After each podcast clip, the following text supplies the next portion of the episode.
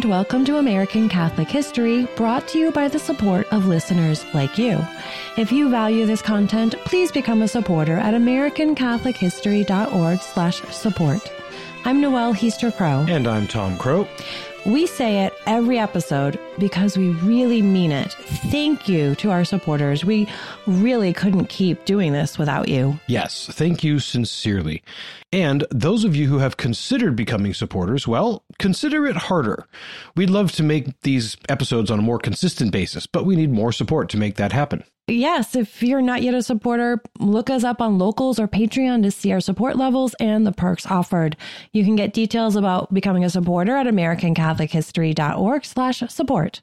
Also, thank you for the reviews you leave on Apple and especially those five-star ratings. They really help others to find us. Yes, so all that said, on with the show. Today, Memorial Day, we're continuing what's become a tradition for us talking about a war chaplain. In this case, we're talking about Father Joseph T. O'Callahan, S.J. Father O'Callahan was the first Jesuit to serve as a military chaplain, and he was the first Catholic priest to be awarded the Medal of Honor. And after receiving his Medal of Honor, he went back to the classroom to teach mathematics and philosophy. I mean, talk about commanding respect from your students. Seriously.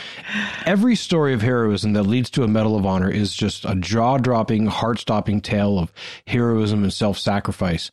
That's why so many recipients receive the honor posthumously. And Father Story is no different. What he did that awful day on the USS Franklin, that day that it was bombed, it was just amazing. Yeah. Learning about his actions, you just wonder if he more or less thought, well, I could be killed at any moment, so I might as well just keep doing the next thing that could possibly save lives and save the ship.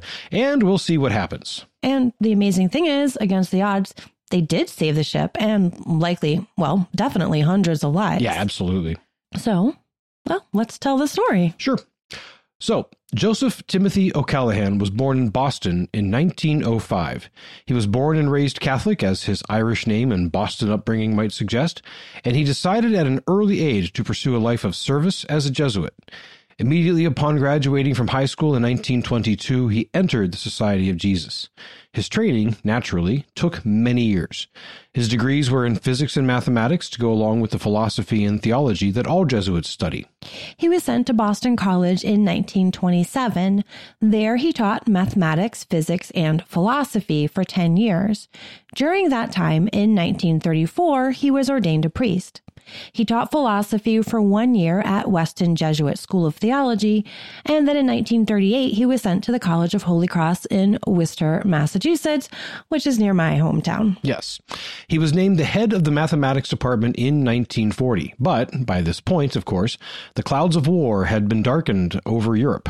He predicted that the U.S. would eventually be drawn into the war, and he felt a call to bring Christ to those who would be fighting. So in 1940, he applied for the Navy Chaplain Corps. And side note, I'm wearing one of my Navy Chaplain t-shirts that says, has a picture of an aircraft carrier on the back and it says small town seeking parish priest. Got it when I was a chaplain candidate back in seminary. Right. Anyway. Because Tom was a chaplain candidate when he was at Mount St. Mary's. But back to Father O'Call- Joseph T. O'Callahan. actually was a chaplain. Yeah. Father O'Callahan's friends and relations thought that being a chaplain was a bad move. He was a man of a tense, nervous disposition. He had high blood pressure and he was claustrophobic. Not a good mix for life aboard a ship. No. His friends also tried to convince him that his obvious gifts in teaching mathematics and physics should be kept at Holy Cross. Holy Cross was becoming a leading ROTC school, so his contributions could help the war effort in that way. But their arguments were useless. He was determined, and he received his commission on August 7th, 1940. His first station was at Naval Air Station Pensacola, where he was, oddly enough, assigned to teach calculus. This was not what he had signed up for. He wanted to be in the fight. But he had to endure shore duty for 18 long months before finally getting his first on ship assignment. This was on the aircraft carrier USS Ranger. While he was aboard the Ranger, that ship saw action up and down the Atlantic and in the Mediterranean. The Ranger played a key role in Operation Torch, which was the Allied invasion of North Africa. In 1944, he was assigned to a base in Hawaii, which was a bit of a rest assignment for him. But his rest wouldn't be long. In 1945, he received orders to join the crew of the aircraft carrier USS Franklin. The Franklin was operating in the Pacific Theater, and it was on this ship where his life would change. The Franklin had been in Pearl Harbor for repairs after being badly damaged at the Battle of Leyte Gulf. Chaplain O'Callahan reported for duty on March 2, 1945, and the Franklin, Big Ben as she was called, steamed out of harbor the next day, March 3rd. Their mission was to seek out and destroy what remained of the Japanese Navy after the Battle of the Philippines. Eleven days later, St. Patrick's Day, March 17th, Father O'Callahan gave a sermon in which he said, We do not want to avoid battle, we are looking for it. Hence, the proper prayer should be to ask for God's help for this, that while in the fray, we might do as good a job as possible for God and country. That day, he gave general absolution to the Catholics among the crew in preparation for the next day's actions. It would be the last time he gave general absolution. The next day, the Franklin came within 50 miles of the coast of Japan near Kobe. Their mission was to soften the defenses in preparation for an invasion of Okinawa. Their missions went well on March 18th, but the alert level was, of course, high. That night, however, the captain of the ship, Leslie Gehres, reduced the alert level one notch to allow the men to get some additional sleep and chow. It was an odd decision considering the action of the day and their nearness to the Japanese mainland and it was a decision that likely cost many hundreds of lives. In the early hours of March 19th, the Solemnity of St. Joseph, Father O'Callahan's patron saint, providentially. yeah, that's an interesting tidbit. God maybe subtly signaling the means of the ship's salvation? Yeah, who knows? But in the early hours of that day, a lone Japanese fighter plane dipped down out of the clouds. It had avoided radar by staying in the clouds so long and then it dropped to an altitude of a mere 75 feet and skimmed across the water. As it flew over the Franklin, it dropped one semi armor piercing bomb which made a direct hit on the middle of the flight deck and crashed through into the hangar bay below. The plane looped back and dropped a second bomb in the aft section of the ship, also a direct hit, also penetrating through. The hits were about as good as the pilot could possibly have hoped. At the time, many planes were on the flight deck and in the hangar bay in various stages of being fueled and armed. The explosions of the two bombs set off a chain reaction of explosions and ignited fireballs from the gas tanks that were all over the place. Hundreds of men died almost instantly in the initial explosions and inferno. The ship was rocked from bow to stern. Father O'Callahan was at breakfast at the time. He hit the deck as the glass from the lights overhead rained down. Smoke quickly filled the corridors, but Father O'Callahan and other officers groped their way to the flight deck. There they got their first look at the horror. Flame erupting from below deck, Planes on the flight deck in flames, twisted metal, men's bodies, some still alive and writhing in pain, all over the place. Father O'Callahan went into action, first to aid the injured and administer last rites. But as he labored, he realized that the danger to those still living was far from over. Many more tons of ammunition and fuel was below deck and in the gun turrets. If those were to detonate, the ship would rip into pieces and all aboard would die horribly. So he kicked into action.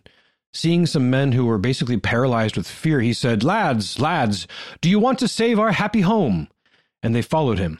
He organized them into firefighting parties. He helped them with fire hoses. When he realized the danger of the shells and the turrets exploding, he organized a fire brigade and he personally entered the turret, gingerly picking up each of the explosive projectiles and ammunition packs and passing them along the line so they could be dumped overboard. The first man in the line clipped to Father O'Callahan Padre, praise the Lord and dump the ammunition. I love it. Gallows humor. As they were working, the ship began to list to starboard, and a 500 pound bomb near them began to roll toward a hole in the deck. If that bomb went through the hole, it would detonate and they would all die. Six men ran over and stopped it rolling, but the officers nearby were too nervous to defuse the bomb. Father O'Callahan walked over, straddled the bomb to steady it, and folded his arms. The men regained their composure and successfully defused it. After a time, Father O'Callahan led men down into the smoke filled corridors to save the magazines. Again, if they were overheated, they would explode, and that would tear the ship into pieces and kill them all. So he led the men into the chaos. They groped their way through the flames, smoke, and hot, twisted metal to the magazine, where they used fire hoses to cool everything down. During this time, more Japanese planes came along and strafed the crippled ship. Father O'Callahan apparently ignored those strafing runs, which prompted the ship's captain to ask him, Why don't you duck? To which Father O'Callahan replied, God won't let me go until he's ready. So, well, there you have it. Just keep doing the next thing that needs doing until you die. I mean, it's an interesting philosophy for life. Yeah, right. Hmm. Well, but in the situation that he was in, that really was living one second to the next. Yeah. The fight to save the ship lasted for 11 harrowing, exhausting hours. But after those 11 hours, it was clear the ship was saved. She would not sink. Those still aboard would not die in a final cataclysmic explosion and inferno. But the death toll was still enormous more than 800 killed, nearly 500 wounded. Of the roughly 1,500 men aboard the Franklin, 706 survived. The only ship in the entirety of World War II that suffered more casualties was the USS Arizona, you know, the one resting on the floor of Pearl Harbor. Just astounding. And it was the only ship to survive that had that many casualties. The Franklin was able to make it to a tiny island in the Pacific for emergency repairs, then on to Hawaii before heading to Brooklyn, New York for the massive repairs. Father O'Callahan remained ever the model of a Navy chaplain. He maintained his center in Christ, and from that center was able to offer counsel, encouragement, and even some humor into the lives of his men. Yeah. one great example, and I could just I could just picture this. When the Franklin steamed back into Pearl Harbor on April 3rd, which was exactly one month to the day since she'd left, Father had organized a group of the men into a makeshift band with instruments made from whatever they could put together.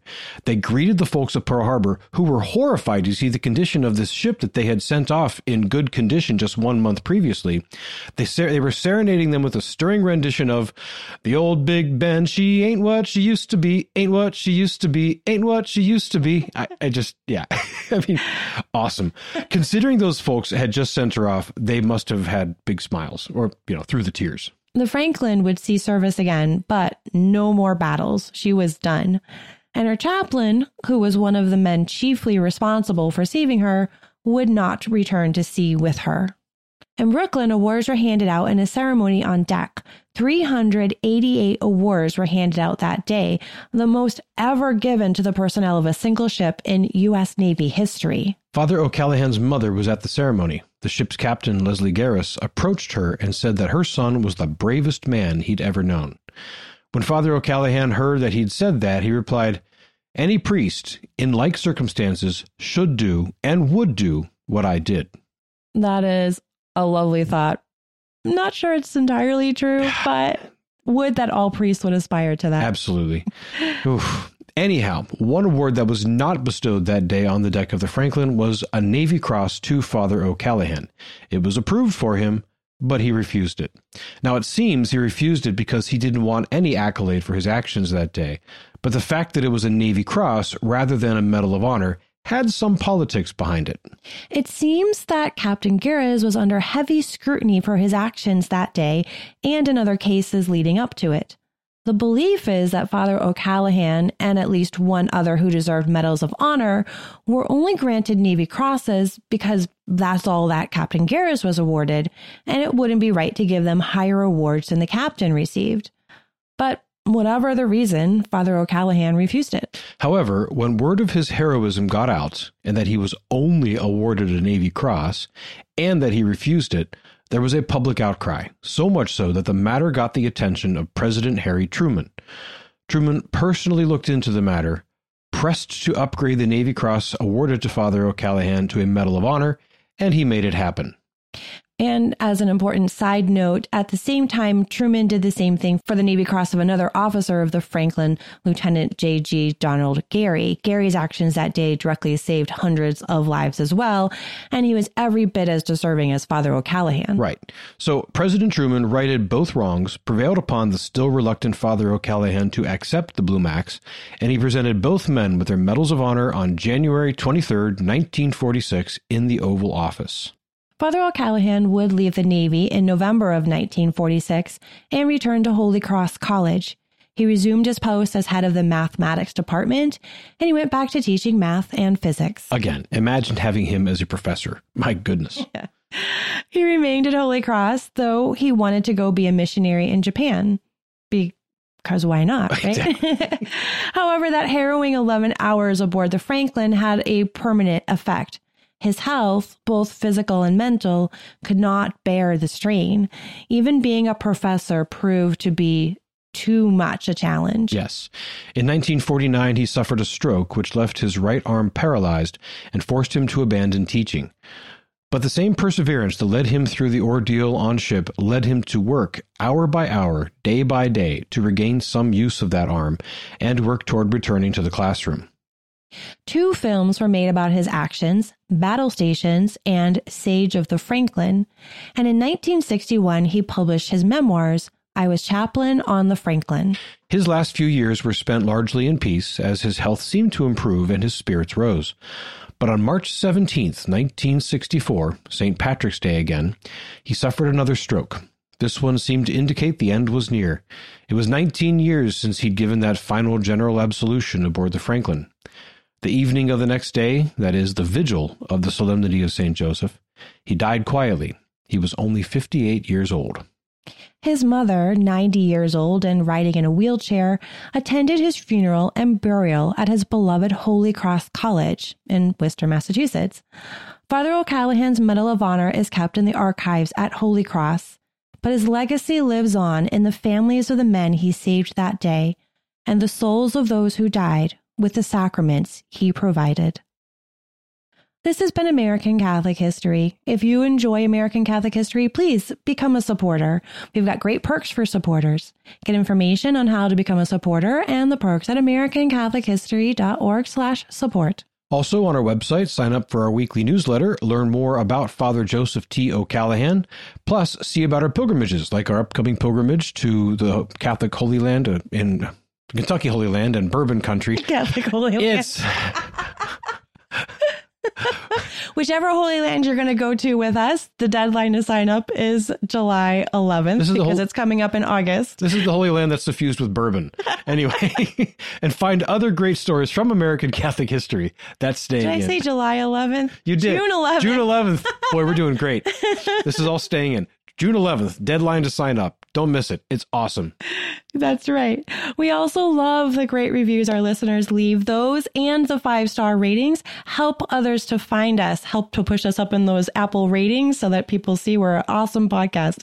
You can also email us feedback, questions, tips for episode topics, and other comments at feedback at AmericanCatholicHistory.org. You can find us on Facebook at facebook.com slash American Catholic History, on Instagram at ACH underscore podcast, and follow us on Twitter at ACH1513. I'm Noelle Heaster Crowe. And I'm Tom Crowe. Thank you once again for joining us on American Catholic History, made possible by listeners like you.